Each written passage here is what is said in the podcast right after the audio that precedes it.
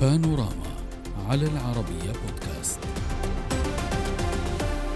لأول مرة في تاريخ تركيا تقرر لغة الأرقام والحسابات تأجيل اسم الرئيس التركي الجديد إلى 28 من مايو الجاري عبر جولة ثانية وحاسمة. الرئيس رجب طيب أردوغان الذي يحكم بلاده منذ 20 عاما تقدم على منافسه الرئيسي كليتشدار أوغلو لكنه لم يحصد الأصوات اللازمة لتحقيق فوز صريح. المجلس الأعلى للانتخابات في تركيا أكد تأجيل حسم السباق إلى جولة إعادة موضحة واضحا أن أردوغان حصل على 49.51% من الأصوات وبأن كليتش دار أوغلو حصل على 44.88% مضيفا أن كلا المرشحين يمكنهما بدء الدعاية الانتخابية على الفور وفقا للنتائج. خسارة أردوغان كانت واضحة في أهم مقاطعتين وهما إسطنبول وأنقرة بعد فوز كليتش دار أوغلو فيهما بفارق ضئيل. كذلك تمكن الأخير الأخير من السيطرة على جميع المقاطعات في شرق تركيا تقريبا وبعض الولايات في الجنوب الغربي. هذا وأظهرت نتائج الانتخابات أن حزب العدالة والتنمية الحاكم الذي يتزعمه أردوغان سيحتفظ أيضا بأغلبية في البرلمان المؤلف من 600 مقعد. نناقش هذا الموضوع مع ضيوفنا من اسطنبول جواد جوك المحلل السياسي. من اسطنبول كذلك الدكتور مهند حافظ أوغلو الباحث في الشأن التركي والعلاقات الدولية. وسأبدأ معك سيد جواد. سيد جواد في قراءة لنتائج هذه الانتخابات ما المفاجأة؟ إن كانت هناك مفاجأة حدثت بمعنى إذا تمعنا في النتائج الأكيد بأن أردوغان حصل على النسبة الأعلى. ولكن من حيث آه، آه، القدرة على آه، أولا الإقناع وثانيا على كسب الأصوات الغير منتظرة هل فاز أردوغان أم كليتشدار أوغلو؟ طبعا كانت مفاجأة للجميع خاصة لصفوف المعارضة لأنه مع هذه الأزمات الكبرى من غلاء الأسعار تضخم المفاجئ ملف الزلزال الغير ناجح ملفات الخارجية الفاشلة وأيضا الفساد المالي الذي وجهت إليه بقوة. وأيضا بعد عقدين من زمان وحكومة تعبانة ولا توجد يوجد برنامج اقتصادي عندهم وغير ذلك نرى أنه المعارضة لم تستفيد أبدا. من هذه الأسباب بقوة. صحيح أنه لم يصل رئيس أردوغان إلى 50% وتراجع من هذه الجهة موجود تراجع شعبيته لا زال موجودا. لكن بصراحة المعارضة باتت ضعيفا يعني لم يقدموا شخصية جديدة نفس جديد طاقة جديدة للمواطن حتى للناخبين حتى يجلب أصواتهم.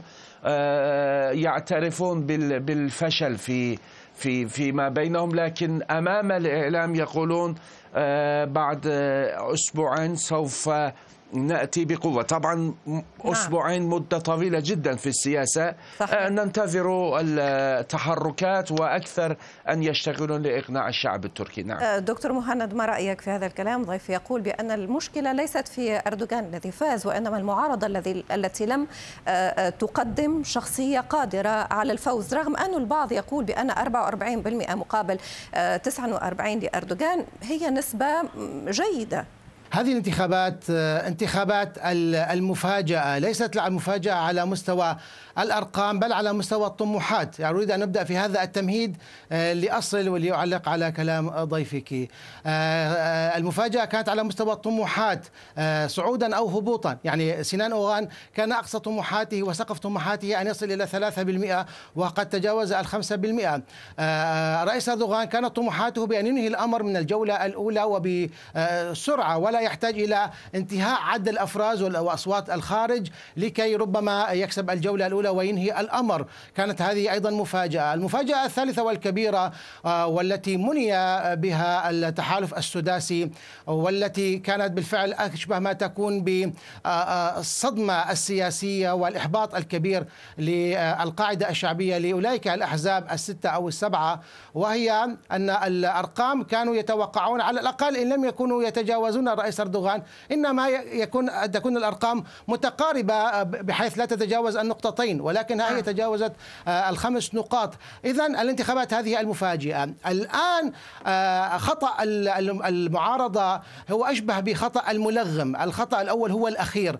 يعني اختيار شخصية خسرت أمام الرئيس أردوغان 11 مرة وبالرغم من كبر سنه عدم وجود كاريزما حقيقية الرئيس أردوغان لا ننسى يعني شئنا وأبينا 20 وعشرين عاما أوضع أو جعل هناك انطباعا في عقول وقلوب الشعب التركي بشخصية معينة نموذج للقائد الرئيس معين.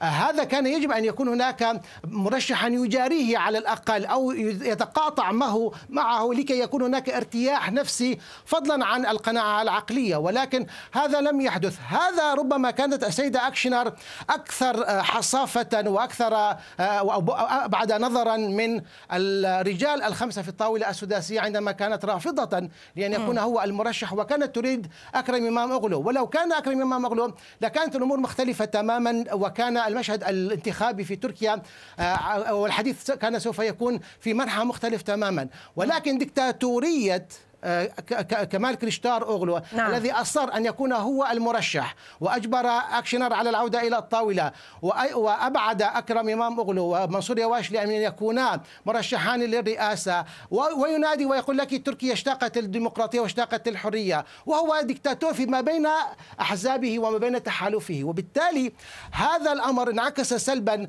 على الناخب للدعم كان للمعارضة وسوف يعكس ينعكس ذلك بشكل كبير كبير تصفه حضرتك دكتور مهند صحيح. الحالة النفسية. أه، تصفه حضرتك بالدكتاتور كمال كليتش دار أوغلو. أه، ما رأيك في هذا التوصيف سيد جواد خاصة وأن البعض على نقيض ما يتفضل به الدكتور مهند؟ يقول بأنه كليتش دار أوغلو رغم أنه فرض اسمه على أه، طاولة السداسي السياسي إلا أنه كذلك من جهة أخرى منفتح على ملفات أخرى أغلقها أردوغان في فترات معينة. إذا يصف هو كمال كلشتاروغلو بأنه ديكتاتور فكيف يصف الرئيس أردوغان؟ يعني يعني لنكون منصفين في السؤال السؤال لك على فكرة دكتور مهند السؤال حضرتك. يمكن أن تجيب عليه طبعا. يقول لك إن كنت تصف كليتشدار أوغلو بالديكتاتور كيف ستصف أردوغان؟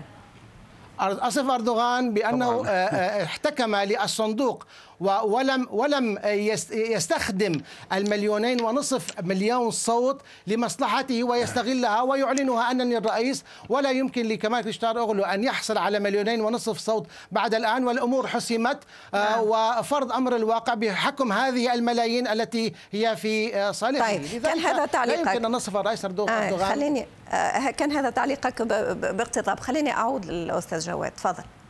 نعم هناك خلافات في داخل حزب الشعب الجمهوري بين آه، العلمانيين المتشددين من المدن الغربية وبين الأكراد والعلويين من المدن الشرقية. هذا الخلاف دائما موجود في داخل الحزب.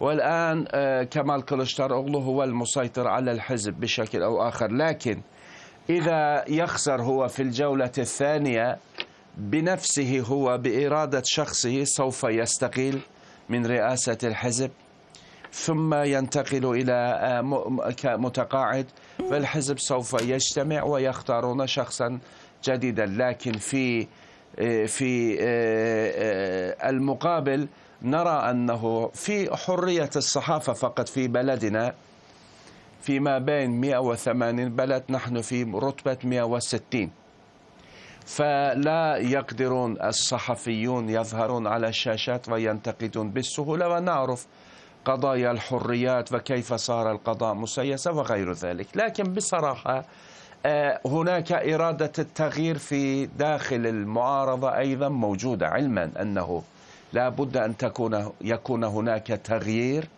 بالنتيجة أيضا المعارضة عليها أن تقدم برامج وشخصيات جديدة قابلة للمنافسة لا لا لا يمكن لنا أن نقول آه، مثلا ولكن لما لا يوجد شخص يواجه أردوغان لا. لما تتحدث نعم. عن أن المعارضة يجب أن تقدم منافس آه، قادر على أن يفوز وكأنك تتحدث بنفس مهزومة وكأن الجولة الثانية ستكون حتما لأردوغان. هذا ما نفهمه على الأقل من خلال كلام حضرتك.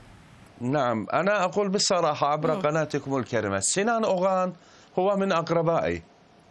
وأنا أعرف كيفية, كيفية تعامله مع الآخرين. هو سوف يظهر لكم بعد أيام أنه اتفق مع رئيس أردوغان بصراحة. لكن هل الذين صوتوا لصالحه هل هم يتابعونه ويأتمرون بأوامره عندما أشار إلى التعاون مع أي جهة من الجهتين. نعم. أنا لا أظن ذلك لأنه جديد الوجه في السياسة التركية لكن مستقبله مشرق جدا وسوف يكون رئيسا للطائفة القوميين المتطرفين هنا في تركيا. ولا زالت مع الأسف الشديد القومية تزداد بمواقف الحكومة الخاطئة تجاه اللاجئين تجاه أشقائنا العربي تجاه الآخرين. مع الأسف صارت القوميين هم منتصرون والفائزون في هذه المرة من الانتخابات. لا أردوغان ولا كمال طيب رغم نعم. كلام حضرتك على آه، آه، أوغان ورغم تأكيد حضرتك على أهميته. طبعا نحن سنعود له وسنناقش هذا الموضوع. ولكن اسمحوا لي أن آه، نذكر بما قاله كليتشدار أوغلو فيما يخص الجولة الثانية لأنه تحدث بحماس شديد وقال بأنه سنقاتل أو سأقاتل حتى أنتصر أو إلى آخر مقاسية ونحن نتحدث عن نسبة تحصل عليها محترمة جدا 44% وبالتالي هل يمكن أن تكون هناك مفاجآت كذلك في هذه الجولة الثانية؟ لا يبدو لي. وهذه التصريحات آه، تنم عن إقرار الضمني بالخسارة. ما هي إلا رسائل يحاول أن يوصلها لقاعدته ولأحزابه الذين وكلوه بأن يكون هو المنافس للرئيس أردوغان. آه، وأننا سوف ننتصر. آه، أكرم ما أقول وقال سوف يستيقظ الأتراك على أن كما كليشارغلو هو رئيسا لتركيا. وبدأ يتحدثون حتى عن خروقات في بعض فرز الأصوات وما شابه. هذا التردد وهذا الخطاب لا يقبله الشارع التركي بأي حال من الأحوال ويعلم تماما وهو خبير ومرت على تركيا آه، آه، آه، أصناف متعددة من الرؤساء ومن الخطابات. نعم. وبخبرة الشعب التركي يدرك تماما أن هذا خطاب خطاب انهزامي وإن كان بصوت مرتفع. أود شكركم جزيلا الشكر والأكيد بأننا سنبقى في متابعة هذه التطورات. الدكتور مهند حافظ أوغلو الباحث في الشأن التركي الشكر كذلك لحضرتك جواد جوك المحلل السياسي. شكرا دائما على طيب المتابعة والسلام عليكم.